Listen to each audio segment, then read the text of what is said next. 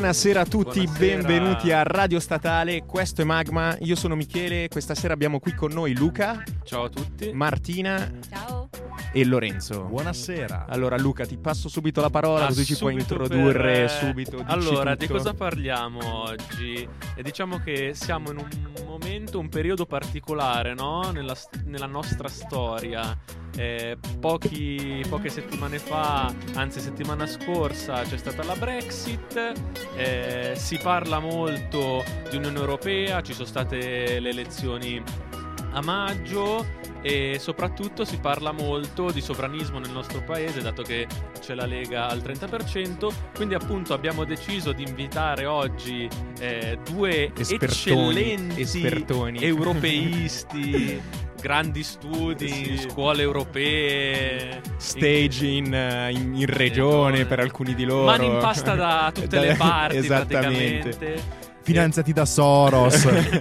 Non ci facciamo mancare niente e quindi quest'oggi parliamo di Unione Europea e di economia sovranista. Sì, e quindi sì, cercando di capire magari entrambi i punti di vista e capire perché alcuni la pensano così e perché altri la pensano in un certo modo. Essendo che io e Luca siamo due ignoranti, veramente ignoriamo Sì, sì, sì. abbastanza e vogliamo capire, così come speriamo voi da casa, Diciamo abbiamo loro Poi e non possiamo... è che ignoriamo, cioè siamo ignoranti perché ignoriamo. Noi tentiamo di non Noi- ignorare, ma non capiamo proprio. Esatto, cioè. esattamente, E quindi esattamente. oggi sono venuti a trovarci i nostri ospiti che proveranno a spiegarci un po' di cose a, a livello economico, ma che potremmo capire anche io e Michele. Quindi parto subito con la prima domanda che rivolgo a Martina, ma ovviamente dovete rispondere tutte e due perché vogliamo sentire i pareri di entrambi.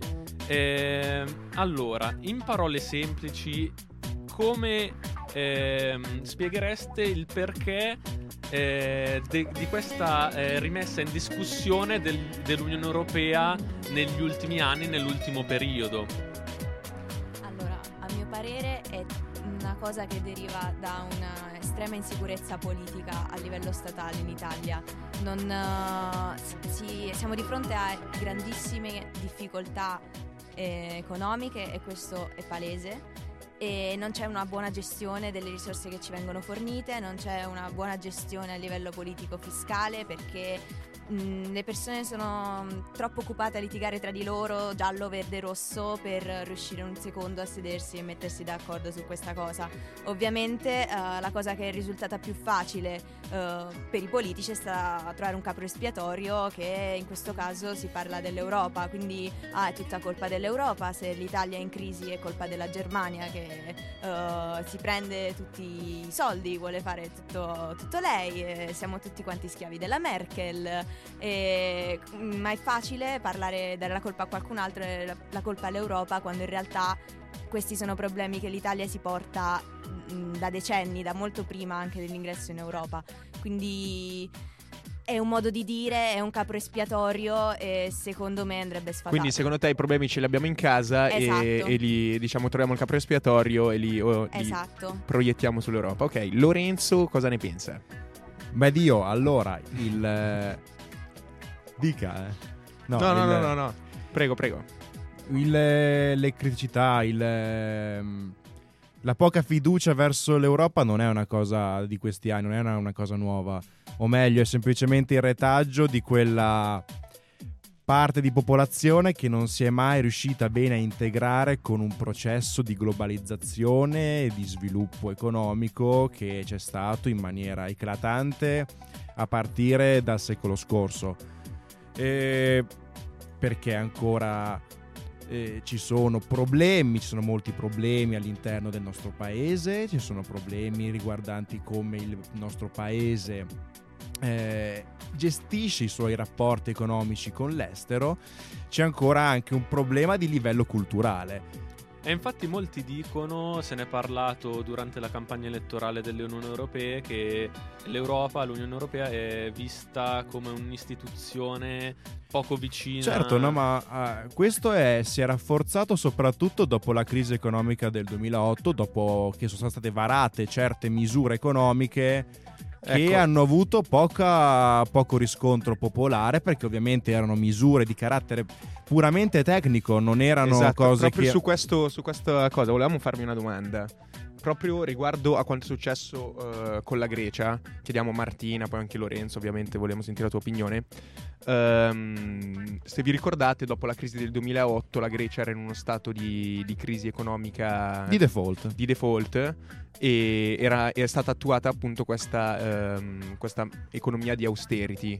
Ecco, secondo voi, che ne capite un pochino più di noi, questo tipo di politica, eh, cioè perché è meglio questa- fare questo tipo di politica di austerity e magari invece, come dicono altri, che si sente sempre dire fare debito, fare debito per far ripartire un'economia? Cioè, secondo voi questi due, diciamo, scuole di pensiero, come le, come le confrontate e perché è meglio una piuttosto che l'altra? Allora, innanzitutto, se parti dalla definizione di quello che è il debito, già ti sei risposto da solo, perché il debito non è altro che la somma dei deficit annuali di uno Stato. E per deficit cosa si intende? Alla fine dei conti è la differenza tra quello che ha speso e quello che è entrato. Se io continuo a aumentare i soldi i- dei quali mi indebito, a un certo punto non sarò più in grado di assolvere a questo mio debito. E dicono, sì, ok, il Giappone ha il debito altissimo, però è un'economia stabile. Uno deve fare il discorso di quelli che sono quella che poi è la tassazione sul, sul debito che viene fatta. Io compro dei titoli di Stato, compro un pezzo di quel deficit e quindi aiuto il mio Stato a superare quel debito, però comunque poi ci devo pagare una tassazione sopra. E nel caso degli Stati europei, come è stato per la Grecia, ma come alla fine anche per l'Italia, il mercato non mi dà una stabilità tale da dire io compro il titolo di Stato, non voglio investire nel, nel debito. E a quel punto il default è normale. Che cos'è il default alla fine? Il default è non, ehm, non assolvere a degli accordi contrattuali, che appunto sono quelli di ridare gli interessi sul, sul titolo di Stato che tu hai acquistato. A questo punto mh, è normale che tu non puoi fare più un discorso di singolo Stato, ma devi pensare a una dimensione europea, perché il singolo Stato da solo, penso appunto al caso specifico dell'Italia, aumentando il debito mh, assolutamente non si ritroverebbe in una condizione di stabilità, mh, non si ritroverebbe in una situazione tale da poter eh, essere competitivo anche a livello internazionale, perché non dobbiamo mh, pensare sempre che, ah vabbè, ma finché stiamo bene noi, ok, aumentiamo il debito, ma tanto chi se ne importa, è nostro. Cioè siamo in un mondo dove siamo in comunicazione costante, siamo in commercio costante con altre nazioni, non Certamente, possiamo poi con l'euro risulterebbe abbastanza difficile all'Italia poter eh, innalzare il debito perché non stampiamo noi la moneta. Esatto, ormai siamo anche nell'euro e anche chi fa il impossibile. discorso torniamo alla, alla moneta, torniamo alla lira. È un discorso che non sta in piedi perché ormai ci sei dentro, tornare alla lira vorrebbe dire eh, inflazione, vorrebbe dire non riuscire più a avere un commercio stabile con, con l'estero e almeno che non ci chiudiamo totalmente, decidiamo di fare un universo a parte è inconcepibile come idea. Tra l'altro, parlando appunto sempre di Grecia e di mh, diciamo possibili errori e, e negatività eh, dell'Unione Europea, eh, appunto eh, l'anno scorso mi pare Lorenzo, eh, molti hanno fatto mea culpa su come è stata gestita la crisi eh, greca, eh, appunto che è stata commissariata eh, dalla Troica, però poi si è visto che comunque ha avuto dei, La Grecia, dei grazie, riscontri positivi. la no? Grecia grazie all'austerity, è, dati alla mano, è in ripresa. Non c'è, non c'è altro da dire, perché allora... la- adesso non per fare i discorsi cioè, ideologici eh, tra statalisti e liberisti, privatizzazioni e internazionalizzazioni, sovranismo, se guardiamo ai dati, se guardiamo ai fatti, la Grecia con questa politica che può essere stata impopolare quanto vuoi, ma alla fine la Grecia è, ripart- cioè, è ripartita, sta ripartendo. Che comunque la Grecia c'è da fare un discorso a parte. La Grecia era fallita, era, fallita, era andata in default perché falsificava i conti pubblici. Sapete che c'è il vincolo del 3% Sì. all'interno dell'Unione Europea per mantenere uno Stato. eh, Spieghiamo di- magari cos'è questo vincolo. allora, il vincolo praticamente consiste nel quando tu fai deficit, tu non puoi sforare il 3% del deficit, il 3% del, eh, Rapporto del eh, PIL del rapporto, pe- eh, rapporto il, eh, il PIL sul deficit e, e mantenere e per questo per mantenere una eh, economia stabile eh, che non rischi eh, di far alzare eccessivamente l'inflazione e quindi non rischi di far perdere valore alla, alla moneta e eh, al paese. Quindi no, la Grecia falsificava questi conti pubblici, la Grecia appunto violava questo vincolo del 3%, lo faceva al 15%, c'era una spesa pubblica che era, che era tale che a un certo punto quando è scoppiata la crisi non è, è, stato, è, stato, è stato, non è stato più possibile, eh, non è stato più possibile eh, riassorbire e quindi ciò ha portato alla crisi che, ha, che, abbiamo visto tutti. Perfetto, va bene. Adesso c'è il momento canzone. Abbiamo The Sound of Silence, però non quella originale, ma quella rifatta dai Disturbed.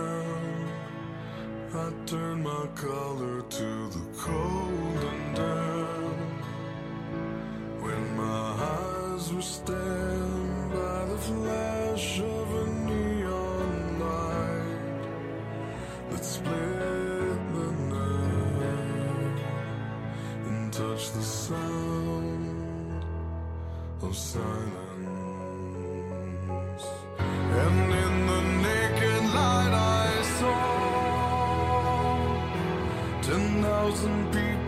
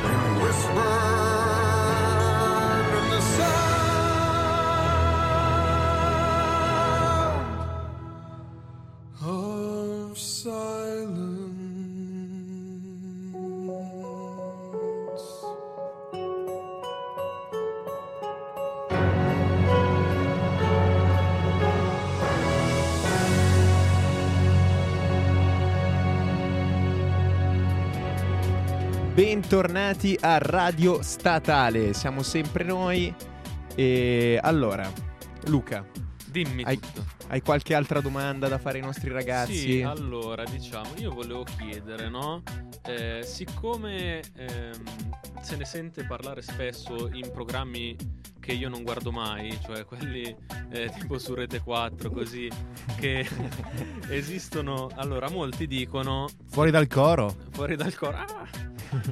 Eh, molti dicono eh, che ci sono dentro all'interno dell'Unione Europea ehm, paesi di serie A e paesi di serie B, ovvero che eh, l'Unione Europea avvantaggia paesi, per esempio, Michele, come eh, la Germania o come la Francia. Sì, diciamo che c'è ultimamente, poi anche quando era uscito il MES, quando c'è stata la, la- la discussione riguardo al MES, c'era un po' questa cosa che si diceva che in Europa era come se ci fossero un- dei paesi di serie A prevalentemente al nord e dei paesi di serie B un po' nell'area mediterranea.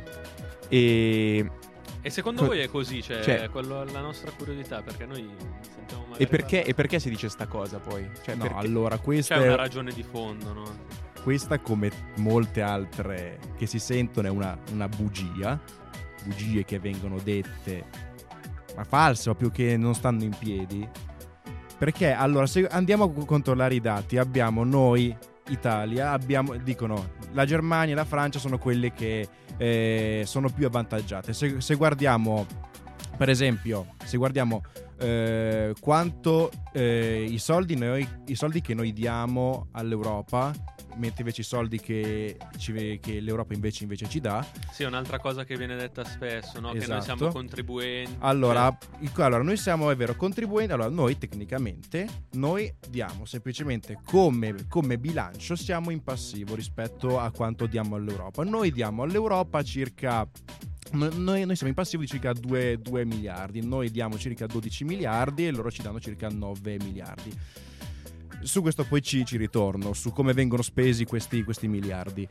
Eh, se controlliamo invece i- gli effetti che il commercio, gli effetti che l'economia, eh, la circolazione del- delle merci che viene al nostro, nostro- nostro paese, abbiamo un, abbiamo un valore netto di, di 40 miliardi. Questo per, questo per i fatti. Altra quindi- cosa, altra cosa dicono eh, l'Unione Europea è tutta attorno alla Germania, serve solo alla Germania, impone le regole alla Germania.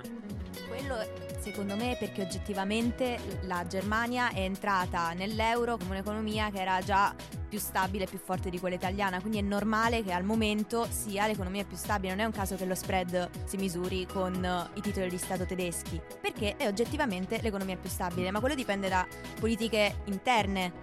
Sta a noi adottare le politiche fiscali tali da renderci stabili. È molto più facile dire ok, sono la Germania e la Francia e chi per loro, ma anche le decisioni europee non vengono prese da Germania e Francia.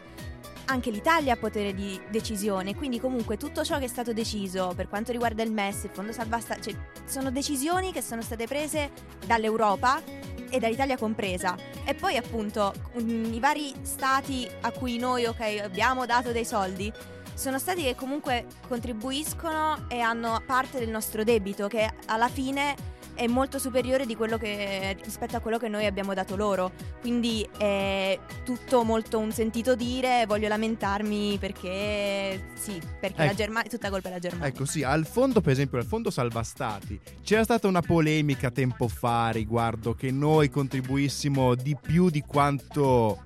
Eh, di più di quanto noi ricevessimo, di, di più de- del, del debito che noi detenevamo degli altri stati. In realtà questa, questa cosa è- era falsissima perché noi detenevamo quelle- una percentuale di debito superiore rispetto a quella che noi contribuivamo per il fondo sa- salva stati, rispetto a tutti i vari debiti dei paesi membri che, ne che facevano parte dell'Unione Europea. Altra cosa, guardiamo se dicono paesi di serie A, serie B, se guardiamo ai paesi dell'est che sono quelli che sono più magari in difficoltà ma per ragioni storiche, non è che sono cose che sono nate dal 2008 in poi. Guardiamo che non loro sono i contributori e sono, con, ehm, sono coloro Sono che più avvantaggiati. sono- hanno una loro hanno un vantaggio netto rispetto a quanto loro danno. Per esempio, quelli che inneggiano a Orban, che è il sovranista, il, il punto focale sovranista di turno, alla fine Orban e l'Ungheria danno una percentuale irrisoria ai fondi e- europei, ne ricevono miliardi in più. Però, quindi, diciamo che, se ho capito bene, il- il- cioè, la cosa positiva dell'Unione Europea è che oltre comunque ai contributi che si danno al, diciamo, all'istituzione, c'è tutto un meccanismo che fa guadagnare tutti, tutti gli stati, no? Dipende da come questi fondi vengono, vengono utilizzati, perché come diceva anche prima Martina, se li utilizzi o se non li utilizzi, Ecco, allora è ti inutile. interrompo e ti faccio una domanda personale. Allora, siccome è appena, diciamo, rincasato da- dallo stage che sta, eh, che sta facendo alla regione Lombardia, giusto? Esatto. Presso quale commissione? Fondi europei. Fondi europei, quindi proprio europeismo al 100%, cioè qua abbiamo proprio... La troika. eh, raccontaci un po' come... per- Allora, per questo capire- è venuto fuori da dopo an- no, si sapeva già da prima, però è venuto, è venuto fuori ancora più eh, grave dopo un'inchiesta fatta da Sole 24 Ore, che è stata eh, dell'inizio di quest'anno, Eh, che diceva che eh, i fondi europei che vengono utilizzati, no, vengono utilizzati in maniera irrisoria da parte delle, dal- da parte delle eh, regioni italiane, o meglio, metteva una classifica di chi utilizzava di più. Ci sono, spieghiamo, ci sono dei fondi ci sono allora, allora, dall'Unione allora, Europea. l'Unione Europea stanzia due tipi di fondi per le, per le regioni, principalmente. Sono il primo il Fondo Sociale EU- Europeo e il secondo è il Fondo Europeo di Sviluppo Regionale. Sono due eh, prestiti, sono due, due fondi da circa eh, un miliardo l'uno. Ebbene, la regione Lombardia, che si pensa sia estremamente efficiente, che abbia un'amministrazione efficiente, magari ce l'ha eh, dal punto di vista eh, re- relativo, eppure noi, noi controlliamo e per il Fondo Europeo di Sviluppo Regionale abbiamo speso il 26% su 970 milioni in un periodo che è dal 2014 al 2020. E si sa cosa è dovuta a sta cosa o se c'è Questo un si sa. motivo dietro? Quindi Questo non si sa, non- magari ci sono problemi legati alla comunicazione dei bandi o per difficoltà tecniche all'interno. Questa cosa è, appunto è stata scoperta di recente e ha fatto scalpore perché effettivamente noi come eh, Italia dobbiamo ridare ancora sotto forma di questi fondi eh, circa 38 miliardi. Potrebbero dare qualche fondo europeo a radio statale, no? Eh, ma non sarebbe male qua. Oh, no, scusate, Qua- in realtà dobbiamo ancora spendere questi 38 miliardi. Ah, basta che non ce li vendono. questi 38 Noi, miliardi che esatto. in caso contrario dobbiamo, dobbiamo restituire Ah, all'Europa ok. perché sono parte di un, di un programma che è, nato, che è nato nel 2014 no meglio è nato, è stato, è stato- è stato varato nel 2013 che propone una, un, eh, certa, una certa eh, somma di denaro da circa 36-38 miliardi a partire dal 2014 al, du- al 2020 Quindi Che deve- diciamo che ormai questa cosa la mastichi tutti i giorni, no? Quindi si deve Sei, cioè, proprio. Ok, io invece adesso avrei una domanda per Martina. Allora, visto che te hai fatto la scuola europea, sei innamorata dell'Europa e eccetera, C'è eccetera. il cucino C'è il con la cuccia- bandiera. Il europea cuscino e- la, La la, co- vero è la la cope- coperta. ah, la La coperta, coperta e- con la bandiera, sì. è- si definisce europea e non italiana. No, a parte gli scherzi. E se tu Cittadina del mondo. dovessi trovare un piccolo difetto, perché nessuno è perfetto, all'Unione Piccolo Europea o anche grande. o anche eh, grande, magari, magari anche grande, cioè non... co- dove, dove lo individueresti? Beh, io sicuramente al momento il più grande difetto lo trovo in quelle che sono le forze politiche in azione in Europa al momento, perché purtroppo sono persone che si presentano all'Unione Europea e ancora pensano a una singola dimensione statale. Secondo me c'è troppo concentrarsi sul singolo Stato e sul, sul proprio appunto sulla propria Stato all'interno, sul proprio mercato, senza valutare il fatto che ormai facciamo parte di una dimensione europea e che il vantaggio che dobbiamo cercare deve essere per l'Europa e non mm, per noi stessi. Secondo me l'unica fonte di speranza in questo punto di vista siamo la generazione d'oggi, persone che con l'Europa ci sono nate e che ci sono cresciute appunto si sentono cittadini europei. Questo non vuol dire che dobbiamo dimenticare eh, l'essere cittadini italiani, tedeschi, francesi. Però bisognerebbe pensare di più a una dimensione europea e non appunto a fare discorsi come quelli che abbiamo fatto finora di eh, è la Germania più ricca, quello più ricco, quell'altro più povero, perché alla fine siamo un'unica Sì, unione. anche se poi qua, cioè per esempio a me viene in mente, adesso che c'è stata la questione della Libia, è venuta in mente per esempio la Francia che, cioè noi avevamo aspettato, cercavamo di aspettare comunque che l'Unione Europea prendesse un'iniziativa per sedersi a un tavolo diplomatico, mentre ci sono state alcune nazioni come per esempio la Francia che invece ha agito più per un suo interesse personale. E secondo me, spesso, per quanto io ritengo che sia importante che l'Italia rimanga nell'Unione Europea, ci, ci devono essere dei miglioramenti. O perlomeno eh, noi, in quanto italiani, spesso magari cioè, ci dimentichiamo di questa cosa che spesso magari seguire il nostro interesse, magari dal punto anche di vista della politica estera, cosa in cui probabilmente adesso facciamo molta fatica, anche visto il ministro degli esteri che abbiamo, non sarebbe, una, non sarebbe male, secondo me. Poi non so cosa, come, la, come la pensate voi. Beh, Dio, alla fine in Libia potevamo anche noi, anche noi agire in maniera tattica, ma non l'abbiamo fatto, abbiamo aspettato e... Esatto, siamo- magari questa attesa di attendere che la, la diplomazia attesa- europea faccia, faccia gli interessi di tutta l'Europa è venuta un po' a mancare. Sì, questa allora, cosa si può dire. Questa serve- questo è legato ad un problema di armonizzazione, non è legato ad un problema economico, questo è un problema No, no, sì, politico. sì, no, io sto parlando esatto di un E problema. infatti noi, che- cioè, no- noi come Italia, per esempio in Libia, in Libia potevamo intervenire, potevamo, ri- ri- potevamo, ehm, ritagliarci il nostro ruolo come mediatori all'interno di questo conflitto, ma alla fine vuoi per questioni interne, vuoi per ehm, la nostra eh, non- come dire, impacciataggine in queste si- situazioni, abbiamo, siamo riusciti a diciamo, eh, eliminare il nostro ruolo in questa questione lasciando tutto alla Turchia adesso Eh, esatto, e, a- e quindi secondo me lì in quel caso magari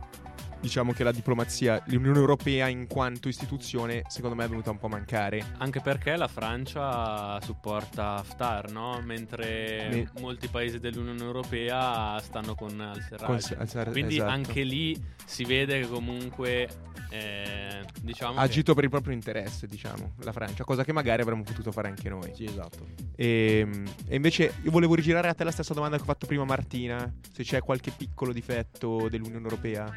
L'unica cosa che io direi dell'Unione Europea, a parte il fatto che non è ancora abbastanza unita, infatti io punto ad una federazione europea. Stati Uniti d'Europa Anche come la coperta Anche- con Stati la Uniti- bandiera. E- Stati Uniti d'Europa come appunto diceva Altiero Lui c'ha la Spinelli. carta, la carta da parati proprio A stelle, sì. No, come diceva ancora Altiero Spinelli, ancora quando aveva scritto il manifesto di Ventotene, un'unione di stati da- sul modello federale. A parte quello, su che più dal punto, dal punto di vista politico, dal punto di vista economico, direi che mh, manca una armonizzazione fiscale, ovvero una politica comune comune fiscale che eh, attualmente non, non essendoci ancora permette ancora l'esistenza di paradisi fiscali dove magari certe multinazionali che sono di- dipinte come cattive e quant'altro eh, vanno a depositare le loro somme di denaro perché magari c'è una tassazione inf- inferiore e ci lamentiamo con le, con le multinazionali e noi invece con un sistema che deve essere armonizzato. Ok. Altra- Va benissimo. Ah, volevi dire No, qualcos'altro? io volevo dire un'ultima Vai, vai. cosa riguardo la mentalità italiana, ecco, a questo punto. C'è una sorta di mentalità, secondo me, che ancora prevale de... Italians do it better, non so come dire, che noi crediamo di essere ancora i migliori a fare le cose nel mondo, quando invece non, non è vero, abbiamo- possiamo essere tranquillamente surclassati da altri paesi in quasi tutto quello, quello- quello che Cucina facciamo. no. In In cucina, cucina no, oh, grazie Vabbè, Martina. l'unica, trovato- l'unica cosa forse. Andiamone fieri, dai, almeno di quello. E Viva il kebab. questo ha- causato, non so, un- anche perché manca la cultura economica, manca l'insegnamento economico se non si è all'università o in certe scuole superiori particolari.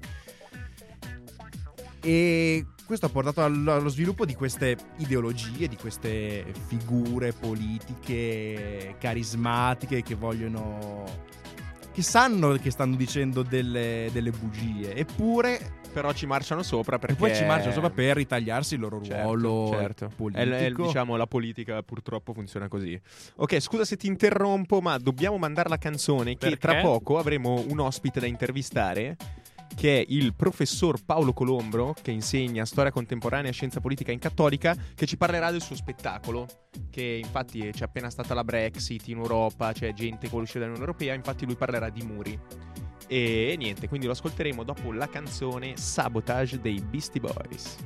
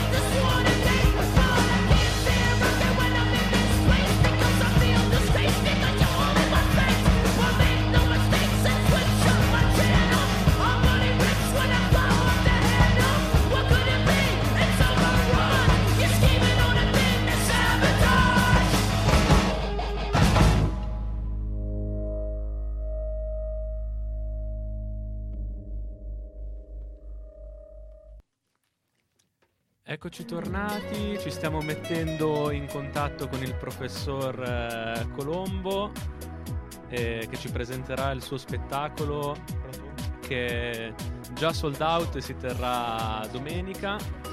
Ok, adesso è arrivato il professore e lo salutiamo. Buonasera professore. Buonasera a voi, buonasera a tutti. Innanzitutto grazie per, eh, per essere qui. Eh, il professore, il professore eh, terrà uno spettacolo al Teatro Carcano eh, domenica, giusto? No, lunedì 10 Ah, lunedì. febbraio. Eh, lunedì, Lunedì, lunedì 10 sera. Già tutto sold out, vero? Eh, sorprendentemente, felicemente sorprendente, tutto sold out da prima di Natale, Eh, pensa sì. un po'. Sì, perché mh, diciamo che l'argomento di cui tratta è un argomento molto attuale, soprattutto eh, perché abbiamo visto anche eh, settimana scorsa che eh, il Regno Unito è uscito eh, dall'Unione Europea, quindi il- lo spettacolo si chiamerà Muri, storia di umanità divisa dalla muraglia cinese a Banksy. E la prima domanda che vorremmo farle, professore, è appunto che chiave eh, di lettura propone nel suo spettacolo a appunto questo tema che è molto dibattuto negli ultimi anni. Sì, devo dire che preparare questa, questa narrazione è stato molto impegnativo, molto faticoso. Uso un plurale, nel senso l'abbiamo abbiamo lavorato, non, non ci ho lavorato da solo, ci ho lavorato in particolare con Michele Tranquillini. Michele Tranquillini è un grafico, illustratore, un artista molto bravo, anche molto famoso, che Sì, si è prestato a questa iniziativa, per doveva cui disegnerà tra noi, ma è malato. sì, ci hanno purtroppo è vittima non della- Del dei virus recenti no. molto più inquietanti, ma è stata vittima Grazie di questa influenza devastante che c'è in giro, la febbre alta e si scusa non può essere tra noi. Eh, però appunto lui invece sarà con noi, spero proprio l'11 e disegnerà dal vivo, eh, proiettato su un maxi schermo, questa, questa storia che raccontiamo. Insieme abbiamo lavorato a lungo e faticosamente su questo tema dei muri, accorgendoci poi dopo molti mesi che, che studiavamo che cosa raccontare, che finivamo sempre a parlare di movimento, cioè raccontare muri finiva a spingerci a raccontare le storie di chi e quando e come il movimento lo vuole fermare. Sì. Eh, ovviamente talvolta con le migliori intenzioni, talvolta non necessariamente con le migliori intenzioni. Quindi la chiave di lettura, se c'è, sarà la chiave di lettura del movimento. Cioè scopriremo che tutte le volte dietro una storia di un muro c'è una storia di chi, come e perché si muove. E chi E questo essere vuole, un tra- vuole superarlo anche. Esattamente, sì, per alcuni aspetti sì, però c'è anche da dire che spesso il movimento arriva prima del muro, cioè è il muro che Il muro vorrebbe viene fermare il movimento. per fermare il movimento, certo. Tra Ripeto, naturalmente vengono in mente mille usi assolutamente. ragionevoli e comprensibili, ma in molti casi la storia insegna anche usi eh, controproducenti, sorprendenti, curiosi, talvolta anche divertenti, per cui i muri non sempre poi ottengono il risultato che si prefiggono. Tra l'altro nel titolo c'è storia di umanità divisa dalla muraglia cinese a Bansky. Bansky secondo lei in che modo poteva utilizzare il muro? Eh, Banksy, è uno, Banksy è un personaggio curioso, ovviamente usa i muri per, eh, per dipingere, fa murales, fa stencil. Noi avevamo anche scritto una lunghissima parte sulla storia dei murales, su questa pratica più o meno artistica odierna dei graffiti, degli stencil, dei, dei, dei- dei murales.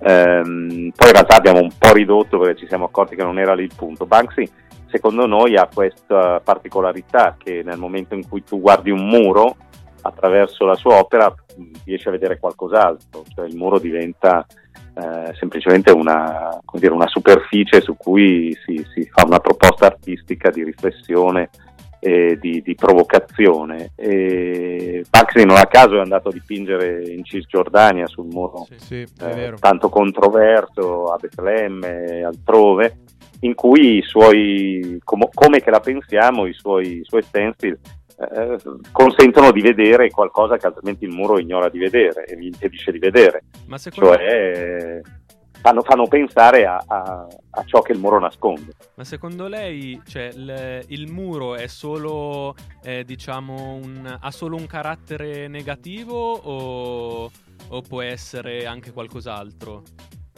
No, eh, i muri di per sé non necessariamente hanno un carattere negativo, ci mancherebbe a partire dai normali muri che da sempre l'umanità, l'uomo costruisce per proteggersi, per eh, costruirsi un ambiente più accogliente, i muri delle case, i muri delle città, non è quello il punto, raccontiamo anche la storia di un muro che secondo gli storici eh, tutto sommato serviva molto di più a congiungere che a dividere, che era il Vallo di Adriano, cioè un muro che di fatto eh, crea relazioni con le popolazioni del nord dell'Inghilterra, crea un luogo dove si può fare business, si può fare commercio, dove i soldati romani di stanza per lunghissimo tempo si insediano e mettono su famiglia con, eh, con la popolazione del luogo. Quindi ci sono muri che possono congiungere.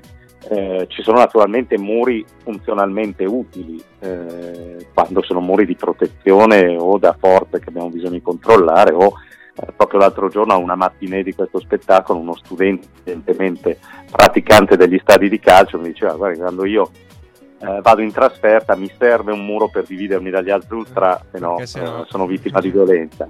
Certo naturalmente di nuovo questo muro deve far riflettere deve far chiedere al di là della sua utilità funzionale eh, se non fosse possibile, se non sia possibile andare a vedere una partita e non avere paura dell'altro eh, e quindi non aver bisogno di difendersi. Quindi di nuovo il muro di per sé funzionalmente serve, ma eh, questa, questa narrazione che facciamo serve a dare spunti per riflettere sul significato dei muri e quindi in questo caso chiedersi eh, quale fattore genera la paura, di sé il muro o c'è qualcosa a monte? E quasi sempre c'è qualcosa a monte E che poi- se non esistesse non richiederebbe il muro. sappiamo che cioè, non, non esistono solo i muri fatti di pietra, ma nell'era della globalizzazione ci sono anche i muri fatti di, per esempio, dazi economici. E, appunto abbiamo citato all'inizio della chiamata eh, eh, la, la Brexit e siccome abbiamo eh, il piacere e anche eh, l'onore di avere qua un professore di storia, di storia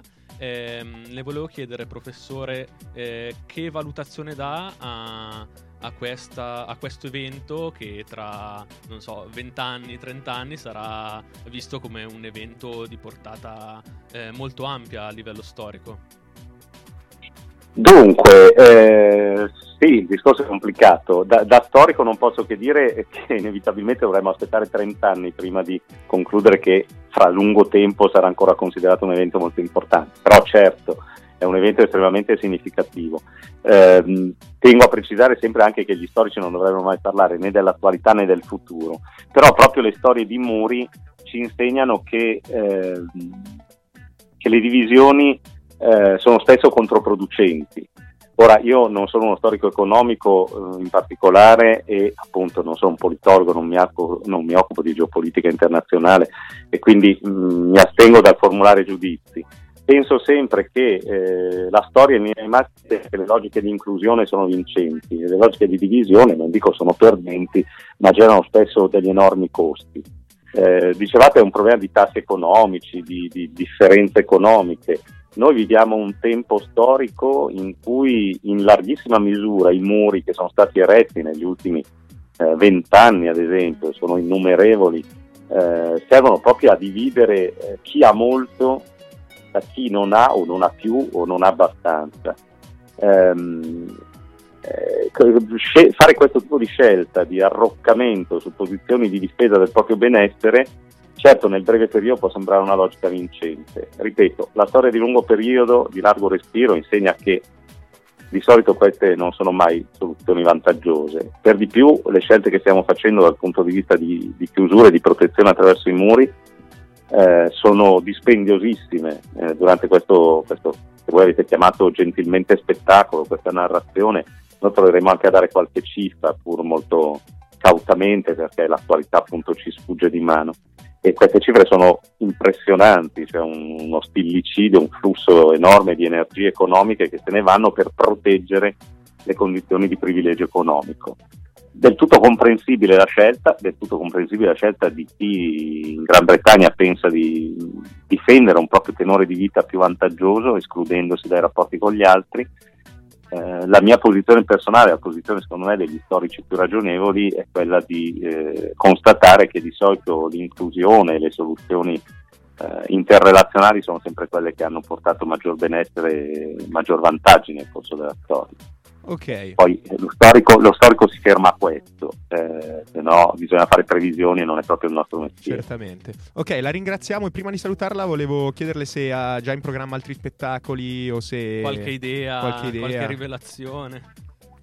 abbiamo, abbiamo molte idee e abbiamo anche molti spettacoli in programma perché finiamo la stagione per così dire al Carcano, proprio lunedì 10 con quest'ultimo evento, ma poi riprendiamo un altro giro di stagione in un teatro un po' più piccolo, molto accogliente, che è il Teatro Ariberto in via Crespi, in zona Porta Genova a Milano e lì racconteremo, abbiamo già un incontro a marzo sulle ragioni del nazismo, poi ne avremo uno divertentissimo sulla storia della disco music e sul coming out sociale dei gay, una storia che in Italia non sappiamo ma che in America è molto importante, poi parleremo ancora di storia della felicità nel periodo della ricostruzione, del dopoguerra, e poi parleremo di Falcone Borsellino, quindi insomma, c'è molta Si carne al fuoco, basta molti- guardare ambiti, diciamo. Basta guardare sul- in rete Storia e Narrazione, www.storianarrazione.it, c'è tutto il programma e Ok. poi abbiamo un mucchio di progetti per la stagione a venire, ma insomma, Ok. quello magari se mi invitate un'altra volta ne parliamo ancora. Certo. Ma certamente, assolutamente. Allora la ringraziamo molto. E seguite Paolo Colombo certamente, per e- andare ai suoi spettacoli. E, e la, e la salutiamo. La Vi ringraziamo. auguriamo una buona Io serata. ringrazio voi,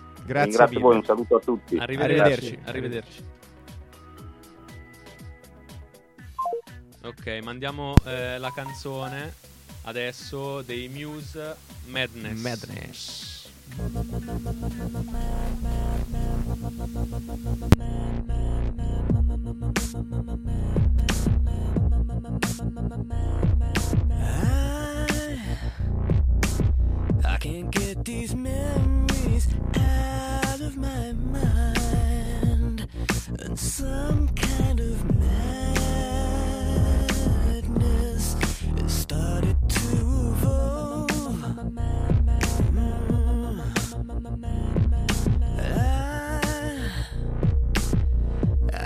so hard to let you go, but some kind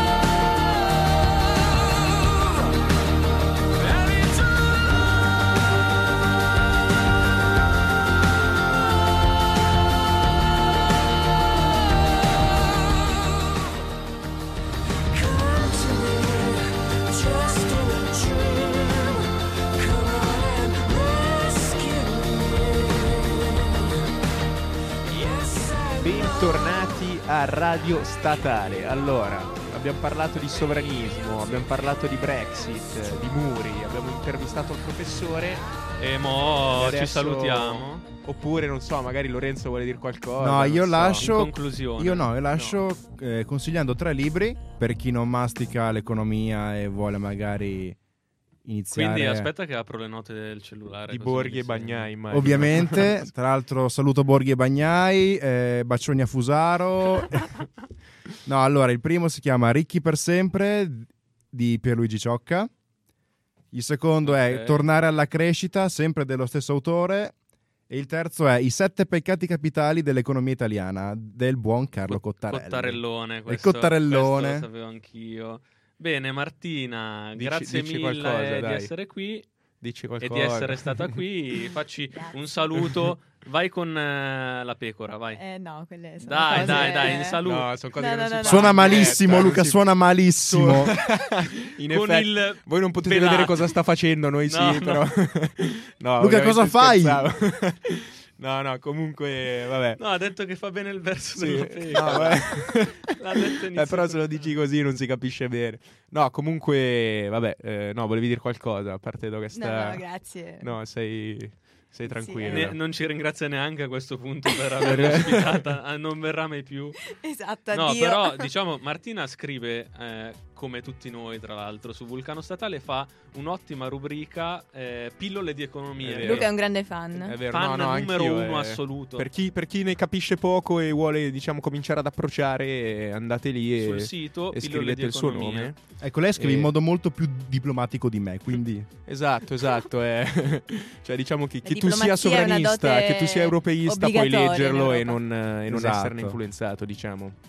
E Luca, tu vuoi dire qualcosa?